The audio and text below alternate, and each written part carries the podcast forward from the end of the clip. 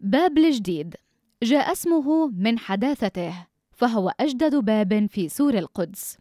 عرف أيضا باسم باب عبد الحميد نسبة إلى السلطان عبد الحميد الثاني الذي فتح الباب في عهده سنة 1887 هذا الباب فتح في سور القدس ليصل حارة النصارى بالجزء الغربي للمدينة وتفيد إحدى الوثائق العثمانية الصادرة في الخامس عشر من كانون الأول 1885 طلب عدد من سكان حارة النصارى في القدس فتح باب جديد في السور لتسهيل الدخول والخروج عليهم وعلى الحجاج والسواح ونقل بضائعهم عبر السور.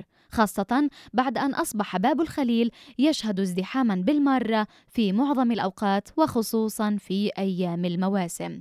وهناك ما يشير إلى فتحه بمناسبة زيارة الإمبراطور الألماني غليوم الثاني لمدينة القدس عام 1898 يقع هذا الباب بين بابي العمود والخليل. يعني إن كنت تنظر إلى باب العمود وكان أمامك ثم أزحت رأسك يمينا ترى طريقا آخذة في الصعود. اسلكها لتجد باب الجديد على يسارك.